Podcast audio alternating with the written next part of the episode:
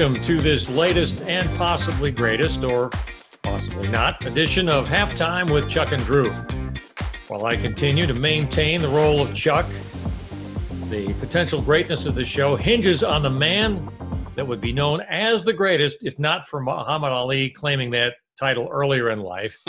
the one, the only, a giant among men, and my favorite co host with the most, Drew.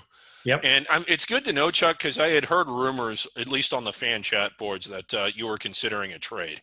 But uh, well, that's quite an interesting. Muhammad Ali, but his untimely death, yeah, kind of negated my possibility of making a quality trade. He's a man of a few words right now. right. Yeah. Drew, I have to admit that I continue to be absolutely fascinated with the not so super group from the 1960s. Yeah, you've been all over Facebook with this.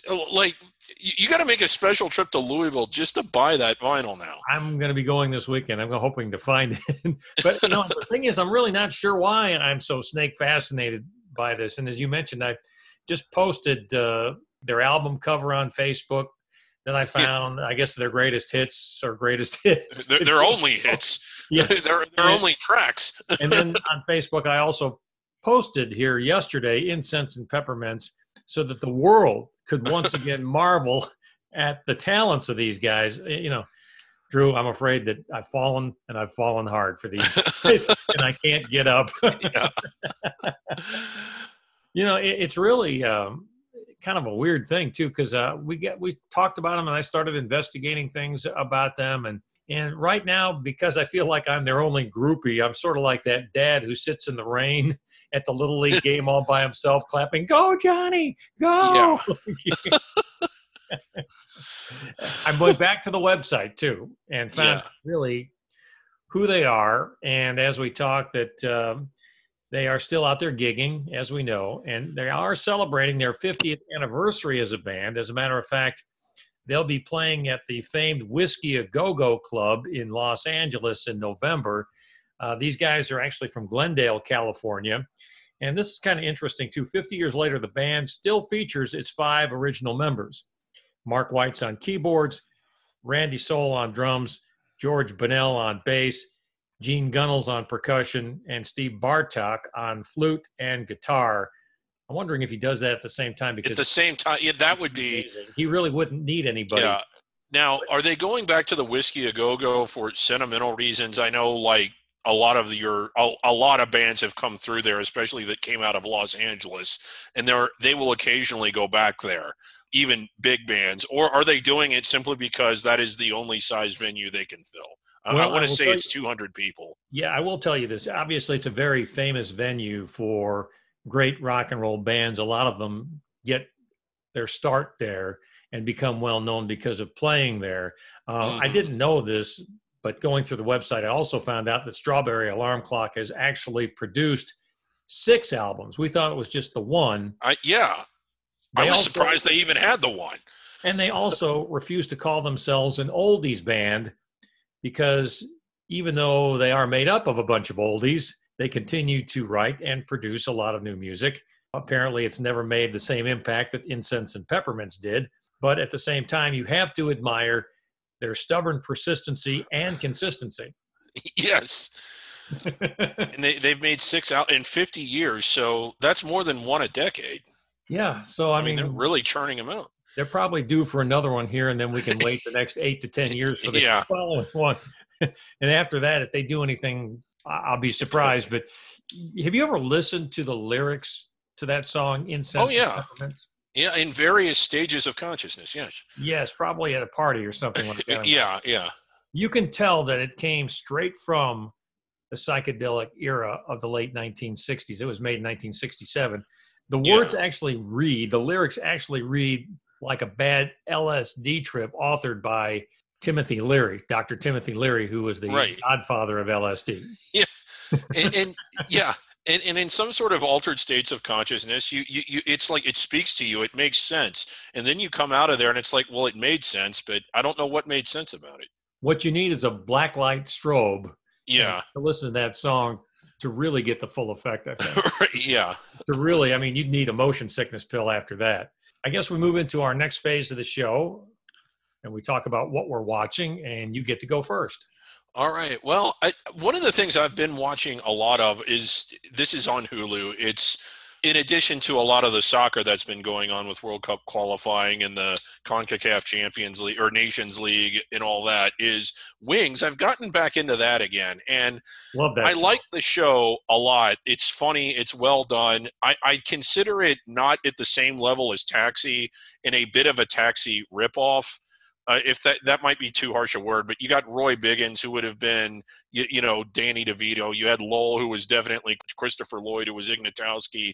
I, I think that Wings borrowed so much from Taxi, although instead of at a taxi cab stand, it was in an airport. But some of them, I mean, I watched it when it was on when I was in high school, but getting back into it, I'd forgotten just how hilarious some of them are. That is a great show. I love Lowell. I remember the episode where he had, I guess, what was it?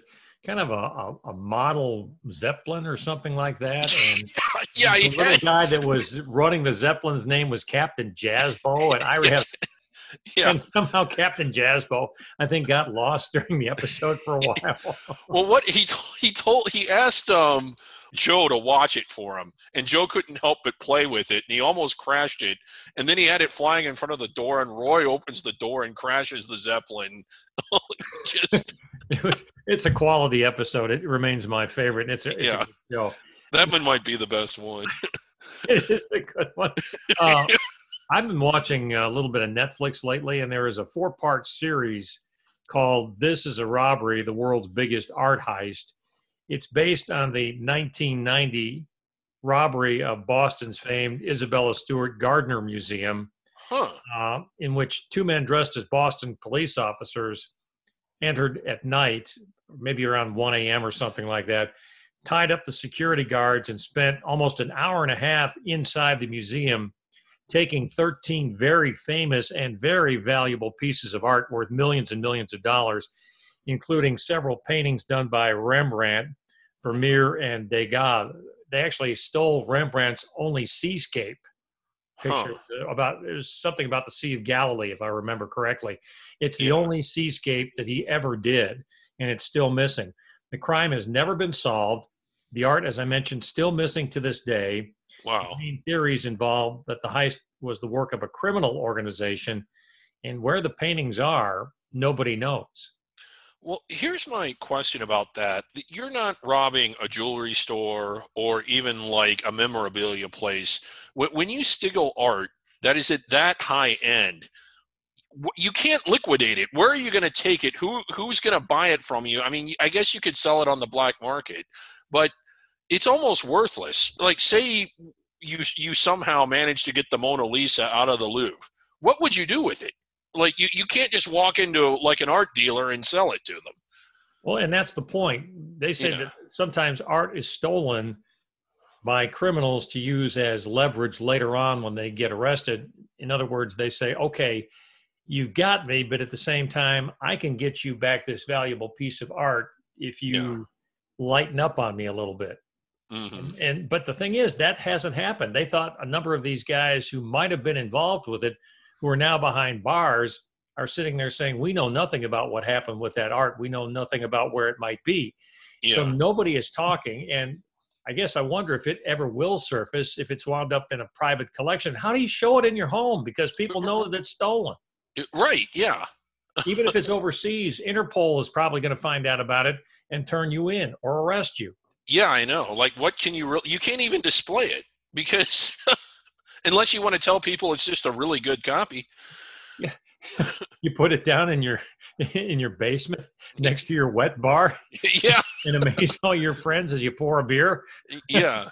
like, I have no idea, but I am curious to see now if it ever will come to light what happened to that art and if they can recover it because if you go online and look up this particular story they have uh, actually different sites dedicated to it and they show each piece of art. And Vermeer, for instance, only did, I think, something around 35 paintings. And one of the ones that was stolen was the most valuable painting he ever did. Wow. Okay. So I, I mean, I'm really curious. It was it was fascinating to watch, and I was kind of hoping at the end they would resolve it and there would be some hard theories, but really most of it's just pure speculation. And even some of the best investigators in the world who've worked cases regarding stolen art, they came up empty and they really have no idea what happened. Yeah. Well, Drew, as we know, it's now time for perhaps the most popular segment of our show. I know it's at least popular and most popular well, with you. Yeah, with half our family with members who might stumble across our program who yeah. with some sort of financial or monetary stipulation that they will listen. But for those of you out there listening right now, it's who knew about Drew. Examine the magnificence of the manhood of our very own Drew Barnett.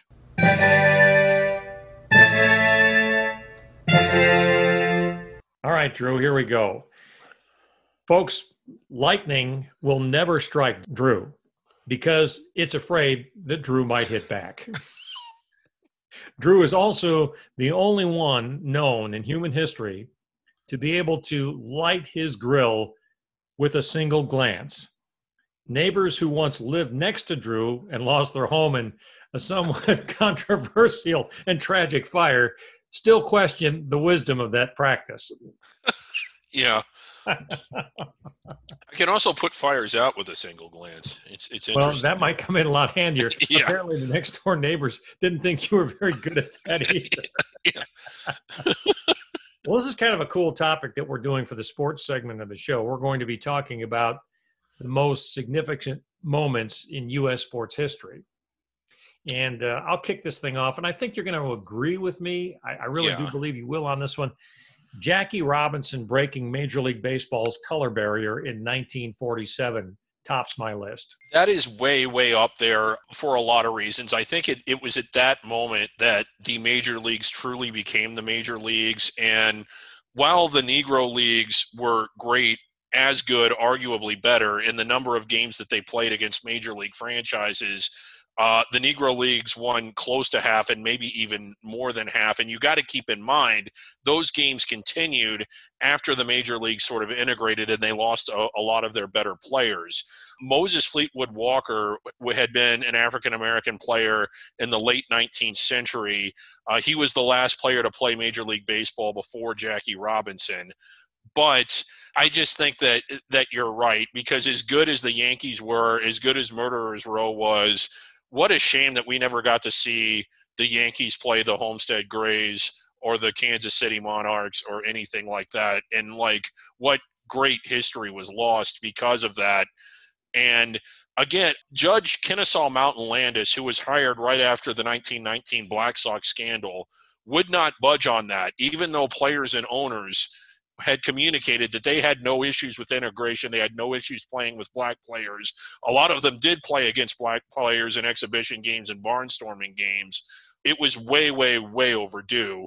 The only thing that's frustrating about it, not to take anything away from Jackie Robinson, but why didn't it happen a lot sooner, Chuck? Yeah, I would agree with you. And I also believe it's the most significant sports moment in U.S. history for me because of the way it, it changed life in America when you talk about the middle of the 20th century, and blacks at that time in the initial stages of the civil rights era, very, very early on, fighting mm-hmm. for equal rights. And here comes Jackie Robinson, and he gets to go on the main stage of the biggest sports in America and show that blacks are not only deserving, but they can compete and compete very well at that level.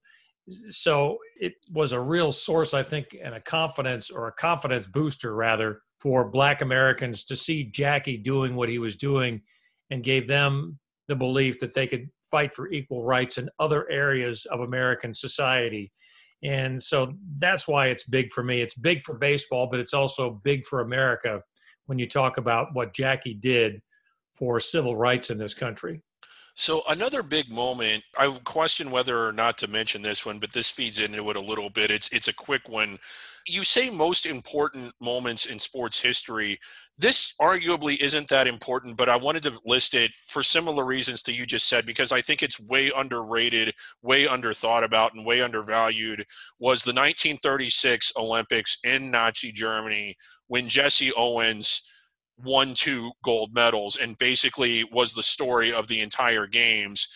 that is celebrated. I, I think it should have been celebrated more. And this was 11 years before Jackie Robinson, and it was before World War II. Uh, shouldn't that have been a sign that a lot of the racism needed to stop and a lot of the civil rights should have been kicked in the high gear, both athletically and culturally? Well, yeah, because you had the Nazis out there talking about the master race and how they were building this super society. And you have Americans back at home, for the most part, excited about what Jesse Owens did. Yeah. And then Jesse Owens comes home and it's like, okay, guy, you did great, but now get to the back of the bus. Right. Yeah. And how disappointing was that? Extremely disappointing. And I think maybe in some ways, Jesse set the stage, helped set the stage for what Jackie did 11 years after that. I think so too.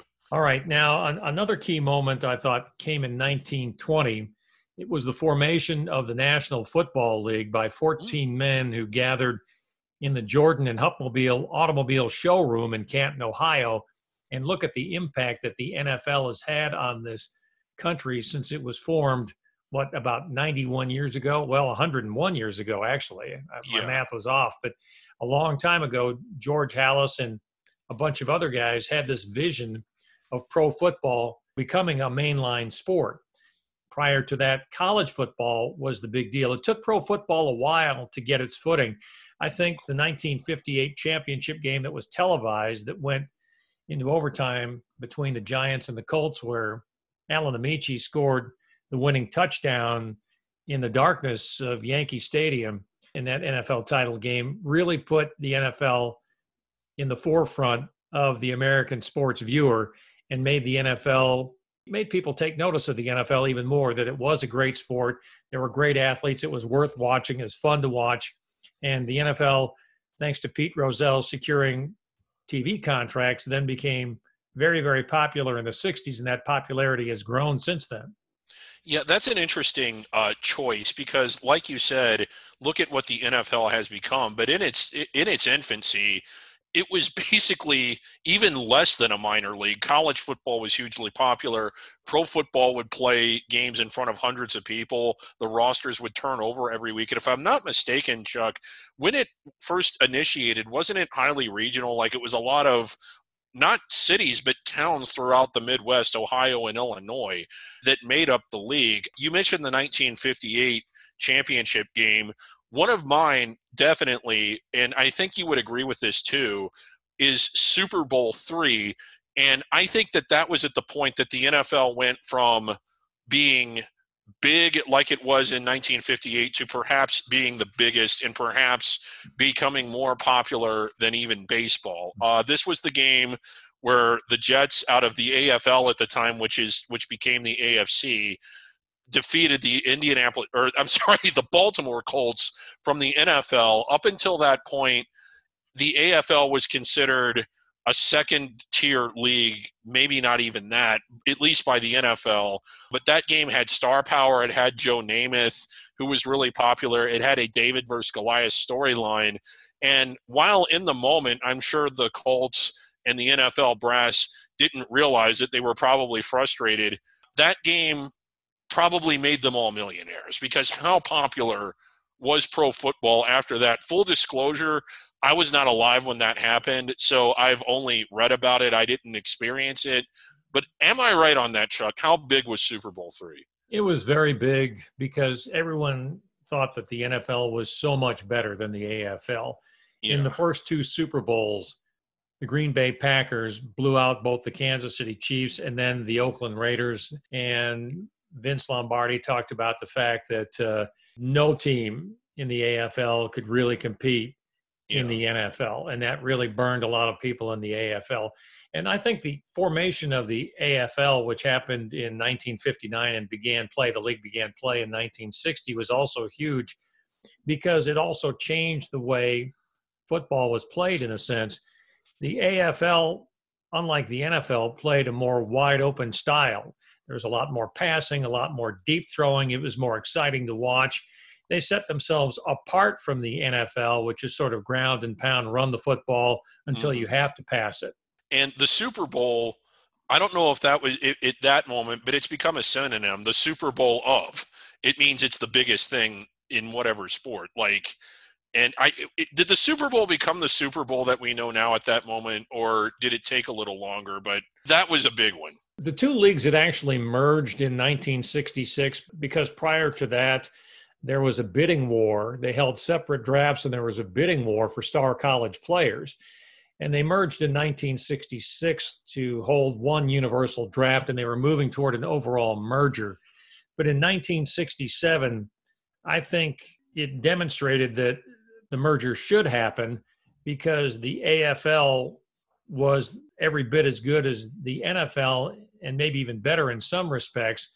And that victory made people sit up and take notice and say, you know what, they do play great football in the AFL. And so then you also have the Kansas City Chiefs the year following that. Mm-hmm. After the Jets won, they beat the Minnesota Vikings. They were the last full representative of the AFL. Yeah. The Vikings, the champions of the NFL. The Chiefs won that Super Bowl. So, in essence, when you talk about NFL versus AFL in the Super Bowls, it was 2 2. Yeah, it was. All right. My next one, and I think you will also find this an important moment. In 1954, the NBA, facing a scoring drought where games were ending up like 19 to 18, approved the use of the 24 second shot clock. And I'll, I'll, I'll, give you some history on the 24 second shot clock. Everyone wonders, well, why 24 seconds? Well, it was based on the idea of trying to get 120 shot attempts up per game. And when you divide 120 by the game length, 48 minutes, in the case of pro basketball, you come up with the number 24. I never knew that. Uh, I did know about the 1918 game. That was a score of an actual game. I don't know who played it, so I can't sound overly smart, but the game was on television. And for the first and only time ever, the game was so boring, the network went away from it in the middle of the game. yeah, get me something. Get me anybody. It's like the phone. There's nobody at the other end of the line. Yeah just get me anything on the air. I can't stand this anymore. Right, yeah. It was terrible television, but the yeah. shot clock really changed basketball and made it a faster sport, a much more fun sport to watch. And eventually, of course, college basketball and international basketball adopted shot clocks too, as well. Right.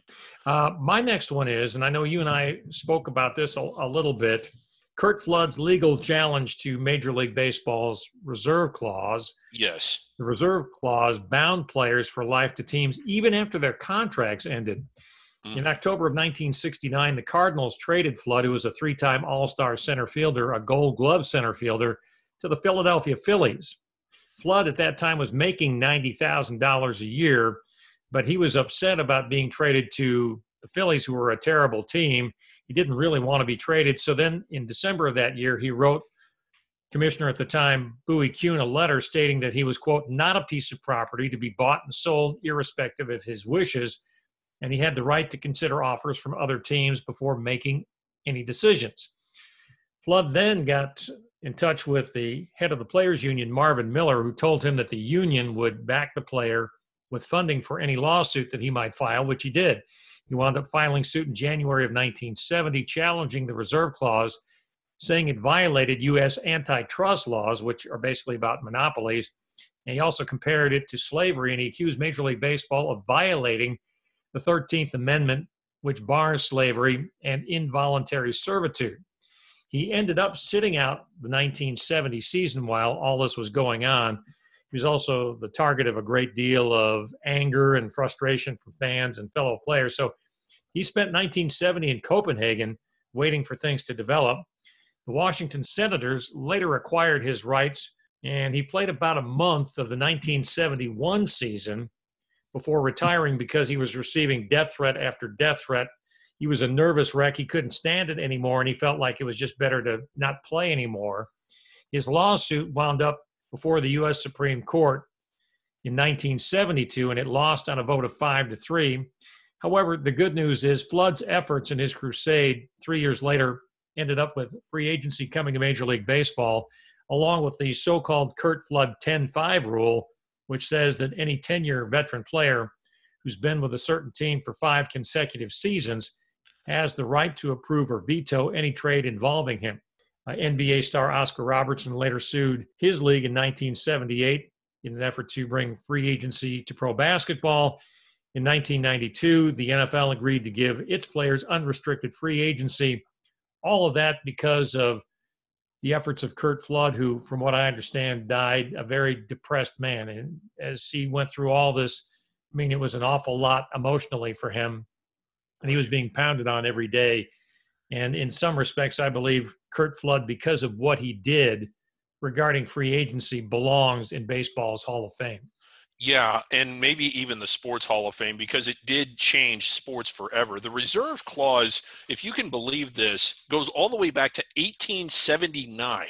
And like you said, the player had guaranteed contractual rights as far as number of years and number of money, but the club or the team or the owner had rights basically in perpetuity. They like once the 3 years were up, they could res- the reserve clause they reserve the right to re-sign you.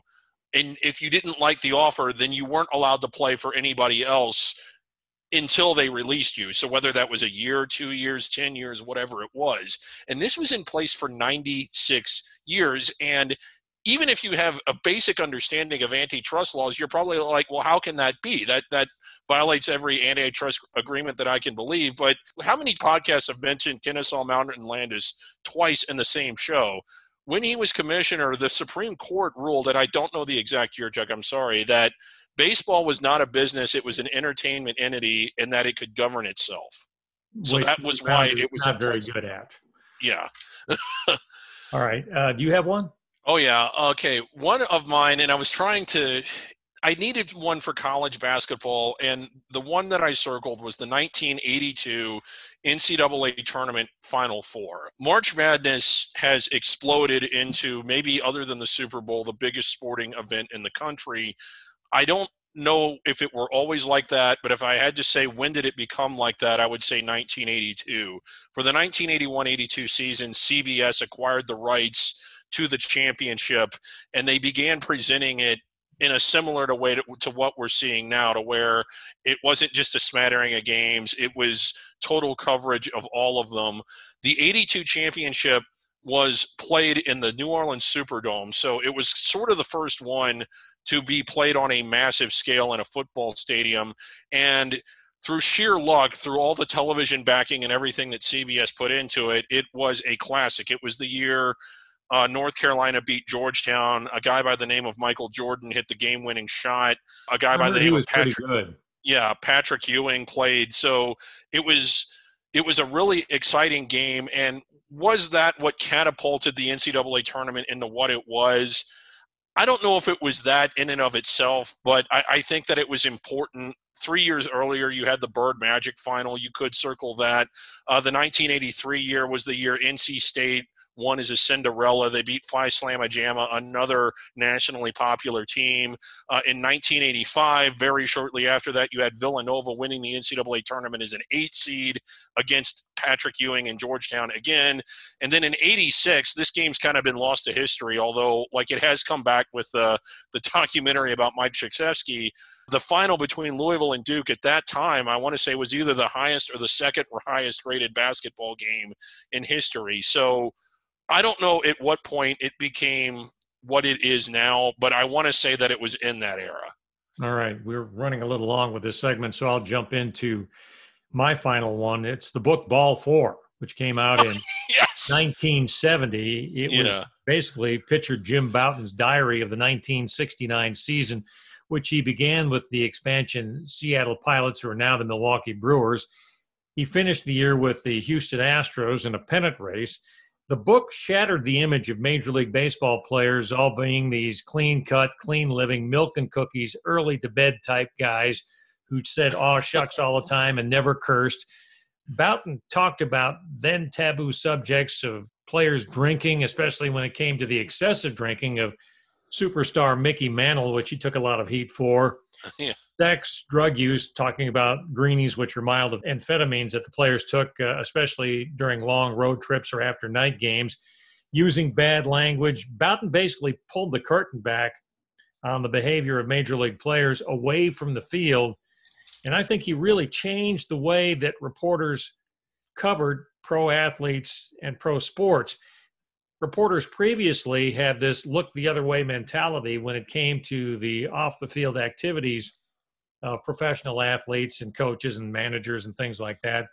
After ball four, nothing became taboo. And I guess I would wonder, in some sense, is that good or bad? Because back then, I remember growing up in that milk and cookies type era and thinking that every major leaguer was a great guy and a wonderful family man. And, and Jim Bouton's book kind of destroyed all that. And uh, now we always have a tendency to look for someone say who might be a good guy. What's on the other side of that coin? Is he really as good as he seems to be or she seems to be? You know what's behind that curtain?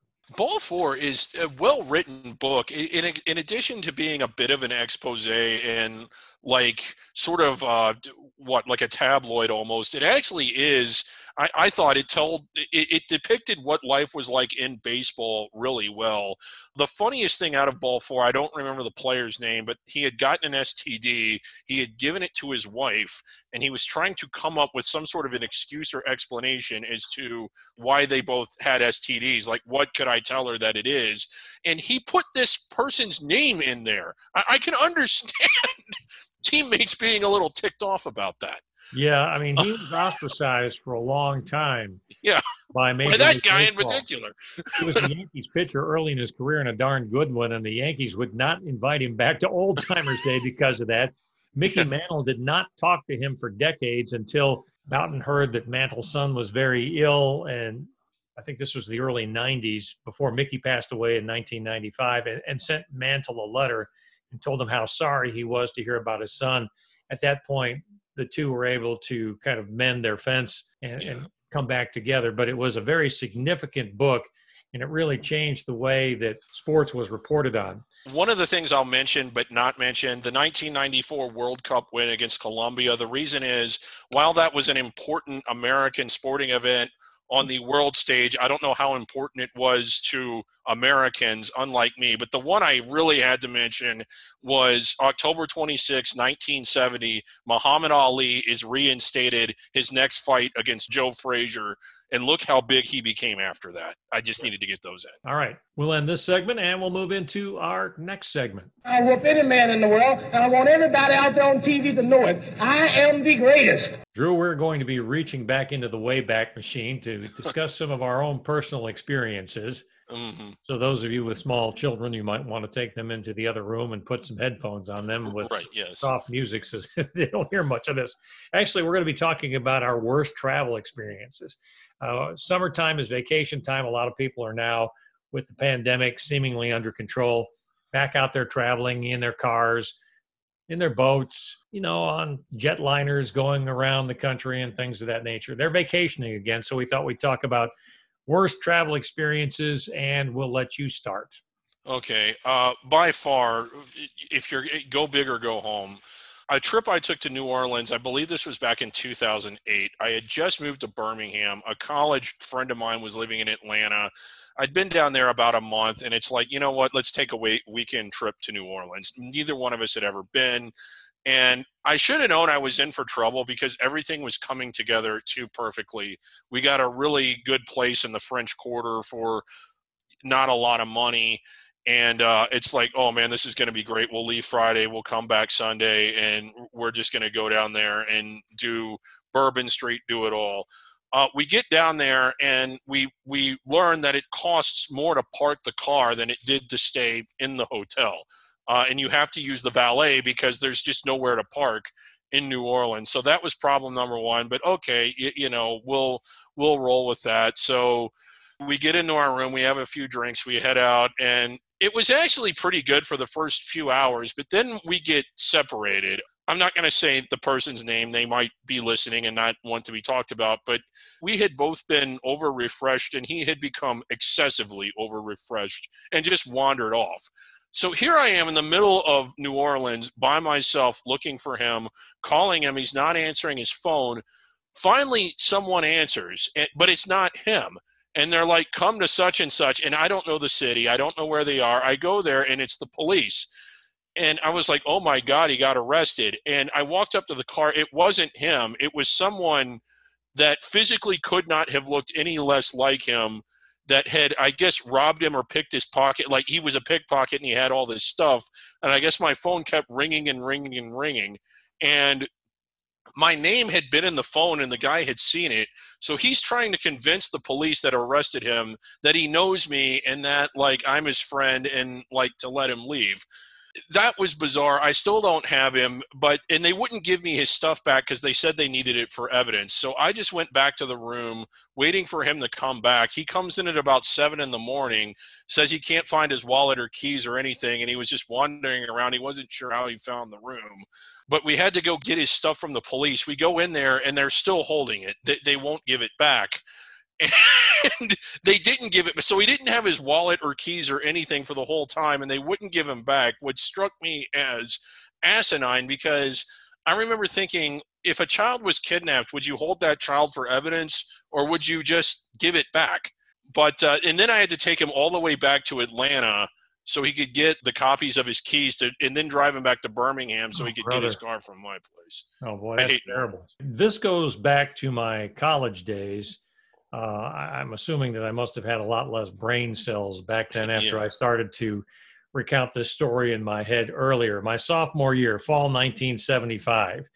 My friend Gary and I decide that we would like to hitchhike from our college campus at Southern Illinois University, which is located in Carbondale, Illinois, and go about 60 miles south to Paducah, Kentucky on a Friday night after we bowled in our league.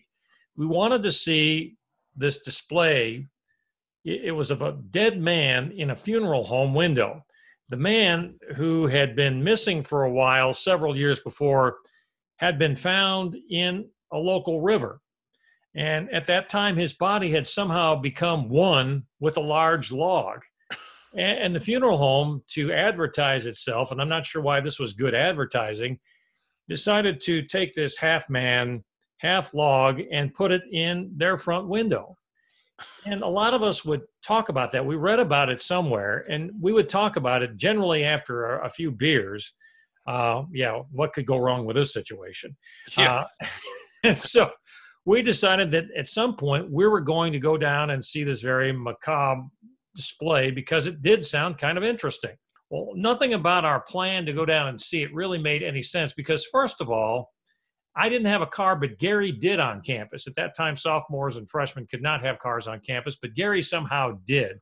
I don't know why we decided to hitchhike. I guess it was because of the, I don't know, maybe it was the lure of the open road. And, you know, it, it seemed like more of an adventure at the time.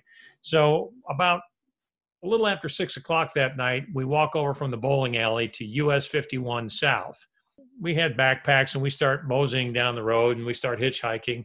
And we got maybe about a mile down the road and some guy pulled over and picked us up, which was great. We thought, well, this is going to be a snap, you know? Yeah. So he takes us about 25 miles south to the combined town of Anna Jonesboro. And for those who want to know historical reference, Jonesboro is where one of the famous Lincoln Douglas debates took place. And right across from the square where that debate took place was a little bar. So this guy pulled over at the bar. He was on some kind of business trip. He said, Boys, I'll buy you a beer and then I'm going to be going on my way. I'm going over to Cape Girardeau. They also are a college town. They've got Southeast Missouri State there. And obviously, you know, they like to party on the weekends. Why don't you come with me and go to Cape and then you can come back to Carbondale afterwards? And we said, No, no. We just had to go down to Paducah to see the half man, half log. So he said, Okay. And after the beer, we got up and we left. And it was getting dark at that point. So we start walking back through Anna out toward I 57, which was a, probably a hike of about, oh man, it must have been about five ten miles to get out there. And we're hitchhiking and, and cars are whizzing by us. Yeah, who's going to pick up two young guys with backpacks in the dark? Yeah. That part never really entered into our plan when we were putting this whole thing together. So we begin walking, and uh, at one point, all of a sudden, we hear this barking, and this huge dog that looked like I don't know what it looked like Cujo comes running across this field yeah. at about 100 miles an hour. And, and, and, we were certain that one of us was dead. And because I weighed more than Gary and I thought I was a little stronger than he was, I figured I could offer him up as a human sacrifice and run down the road as fast as I could to get away. But he hit their property line. I don't know if they had electric fence at that point or not. He hit the property line and just stopped and barked at us from about five yards away. Wow. We wound up getting hungry, so we raided an apple orchard that was on the way. walked all the way to I 57, got there and thought, well, we'll get on I 57. There's plenty of cars there. Trucks too. These truckers might pick us up. So we start going down I 57, and sure enough, a car pulls over. Unfortunately, it's got flashing red lights on the top. It's a state trooper. oh. Well, it was nice of him to stop. it was it was nice. I thought, well, you know what? At this point, it's getting kind of chilly outside, so I was kind of hoping we might get arrested. I was sitting in the back of his car eating some yeah. of these apples that we'd stolen from this apple orchard. And I thought, you know, a warm place to sleep and probably a meal in the morning wouldn't be a bad thing. Yeah. But he says, boys, you can't hitchhike on an interstate. It's against the law. And I'm thinking, go ahead, arrest us. Come on. Well, he doesn't. He said, I'm going to I'm going to cut you a break here. So he takes us back over to the interchange where we started walking to get to I 57 and drops us off in the same place again. so it's like like a video game where you died and you respawn where you yeah, were. we respawned right back into where we were. We kind of look at each other. Well, what are we going to do now? No one's picking us up, and it's starting to get pretty late at night.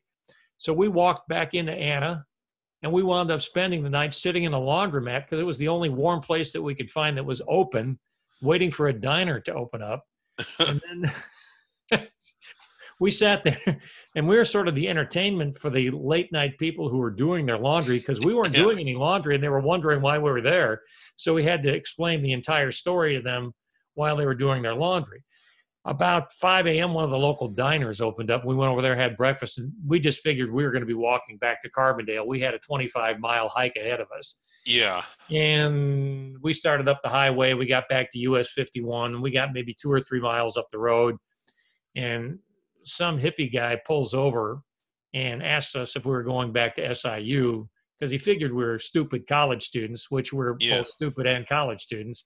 Yeah. And we said, yeah, yeah, we're, we're going back up there. He goes, well, I used to go to school there. He goes, I work over there at the mental hospital here in Anna. and we're glad he said work. We're wanting work or possibly are you like an escapee? Well, who cares? We yeah. want to ride. I don't really care who you are. I just want to get back yeah. to Carbondale he got us back to Carbondale probably in less than a half an hour, which probably would have taken us, I don't know, you know, four or five hours to walk. I'm not sure. I went yeah. back to the dorm room, slept for about three or four hours, and then went to our home football game that afternoon. so that's and my worst travel experience of all time. Yeah, well, and then you got you're at the football game. So how'd it go, guys? And uh, yeah, yeah, I got to tell. Well, this was not good for a lot of reasons, but it wasn't it wasn't the disaster that New Orleans was. Uh, for those of you listening that might work in an Ohio Valley school, you probably know that I have the nickname, at least in that small circle, bus. I'll tell the story of how I got that. Regional rules that year was in, I want to say this was 18. I think it was after my first full year at Morehead State. So this was summer of 18. Uh, was in Orlando because in NCAA, you don't get more regional Kentucky than, you know, Orlando, Florida it was not close enough to drive. And when we were booking the trip, I was actually on vacation in Italy. I was on the Amalfi Coast uh, with some friends that I have that uh, live over there. And i'm talking to my supervisor and we're trying to get the trip planned. And you know the phone's coming in and out and you're halfway around the world. And he sends me an itinerary and he's like send this exact same one to the ncaa and they'll approve it. So i copied and pasted and sent it. And when i got home and really the day or two before the trip i realized that when i copied and pasted it i didn't send them the whole thing so so I ended up with a different itinerary. He's flying out of Lexington. I, I don't even remember where I. Oh yeah, up in like I got I had to go up to Cincinnati and catch a flight there, and it was from Cincinnati to or, to Miami, and then from Miami to Orlando. Well, my connector got in Miami, got delayed, and then got canceled. And by this time, it's one or two in the morning, and the thing had already started you know, I'd missed everything that happened the night before, but they're obligated to get it there. So they put us on this Greyhound bus, and we're on a bus from Miami up to Orlando. I get there at 6:30, and like everything gets started at seven. So everybody else that flew out of whatever OVC towns they live in, got direct flights into Orlando. Uh, I was bus from that point forward. the, the, the, good end of that story, Chuck, yes. I later learned that my maternal grandfather, who died long before I was born, had a nickname of Bus. I'm sure he got it under very different circumstances, but it was kind of funny to hear that or learn. And, and the legacy lives on from the Chippewa yeah. on down to the yeah. big Drew they call Gitche Gumee or in your case Bus. yeah. Well, really, uh, I guess my worst travel experience after the one I just told you about happened just a few years ago in July of 2016. Uh, we booked a cruise, my wife and I, in Alaska, and my dad went along on the trip. It was we had a great time on the trip, but toward the end of the trip, they put us on sort of a land tour where we wound up either on a train or a bus. And during the course of that, it was like a 10 day trip. While I was on the ship, of course, it gets kind of chilly up in certain spots of Alaska and it rains. You know, I, I remember I, I, wound up out in the cold, you know, running around the deck in the rain. And uh, I ran myself down a little bit physically. So by the time we got to the end of the trip, I had caught a cold. And uh, I knew it wasn't going to be good because we had to fly home. And there was a flight that we took from Fairbanks to Seattle, then from Seattle to Detroit, and from Detroit to Lexington. You know, your sinuses are draining and all that stuff. That's not really a good time to be on a plane. As I quickly found out when we jumped on the plane to Seattle, my head stopped up. It felt like a block of cement, and I couldn't hear out of either ear, hardly at all, which mm. was very disconcerting. And the pain was starting to begin because of the pressurization inside the cabin of the plane. I could feel that pressure on my ears, and it was pretty bad when we landed in Seattle. Uh, I had looked for some sort of a decongestant before we got on the plane, but couldn't find any anywhere. Yeah. And, and, I was concerned. I knew I was in trouble even before we took off from Fairbanks. And I knew I was going to be in even worse trouble when we had that long flight that went from Seattle to Detroit. Yeah. And it was an overnight, the red eye. And Drew, literally, with the pressure on my ears, it hurt so bad. It, it felt like, well, it felt like my own personal version of Escape from Alcatraz, where they were trying to blast out of my eardrums to the outside world from inside my head yeah. And it hurt so bad that I was actually kind of tapping my foot on the floorboard of the plane. I was watching some movies on that seat monitor that sits in front of you and trying to get my mind off the pain, but it was killing me. My wife was like, What is the matter with you? And I said, It just hurts so bad I can hardly stand it. I said, This plane needs to get on the ground and needs to get on the ground in a hurry. Yeah. Well, of course, then we had to have that connecting flight to Lexington. It wasn't quite as bad, but by the time we landed the following morning and got in our car and left, I could not hear out of my left ear whatsoever. And the pain was just so disconcerting that, I mean, uh, I wound up in the emergency room over here at our local hospital. And it was like the following morning at like 2 a.m my wife uh, had left to go to a family reunion back in southern Illinois. I had stayed behind. So I said, I'm going to go to the emergency room because the pain is so bad. They gave me a steroid that kind of reduced the swelling inside my ear and allowed me to finally get to sleep. But I wound up on antibiotics for several days and that steroid medication. And believe me, one thing that will happen anytime I take a trip like that, again, there will be a decongestant in my travel bag. Yeah, there is a condition that people have. I, I, forget what it's called, like where they can't clear their eardrums or, or, keep the pressure from building up on a plane, and it might take several days after they land uh, for it to to get back to normal. So, man, that that that can actually be kind of scary because you you could permanently damage your hearing. And that's kind of what I was thinking about the whole time. And, and now that you said, it, I'm reliving it all over again. But yeah. uh, it, it really did hurt. And I, I'm I'm telling you, it took probably about two days for my hearing to start to come back because of all the swelling inside my ears. The mm. right ear was a little bit diminished, but the left ear was completely shut. The right ear opened up pretty quick. The left ear took two to three days before I could really properly hear out of it again. But it was pretty scary because I thought, like you just said, that maybe I had done some permanent damage there. And fortunately for me, I did not. but that by far and away ranks right up there with our hitchhiking trip down to Paducah as the worst two travel experiences of my life. And hopefully those will always be the worst two yeah. and never be topped by any of them. Well, Drew, we've kind of burned up the last part of our show. So we're, we're done for today, but we need to remind people uh, that next week we'll be talking about some of the emails and letters we've gotten from our listeners. We'll be reviewing a few of the better ones. And if people would like to email us and talk to us about the show, and maybe make suggestions on topics or whatever, you can do that. You can email us at halftime240 at gmail.com, halftime240 at gmail.com. Also, we're in the process and we'll be in the process very soon of completing a website for yep. halftime with Chuck and Drew. Yeah, and some maybe some social media to go along with it, Twitter, Facebook, and all that too. So. Yes, sir. Yes, sir. Well, thanks as always for your contributions to the show. Oh, well, thanks you, Chuck, for yours. That's Drew Barnett. I'm Chuck Mraz, and you've been listening to Halftime with Chuck and Drew.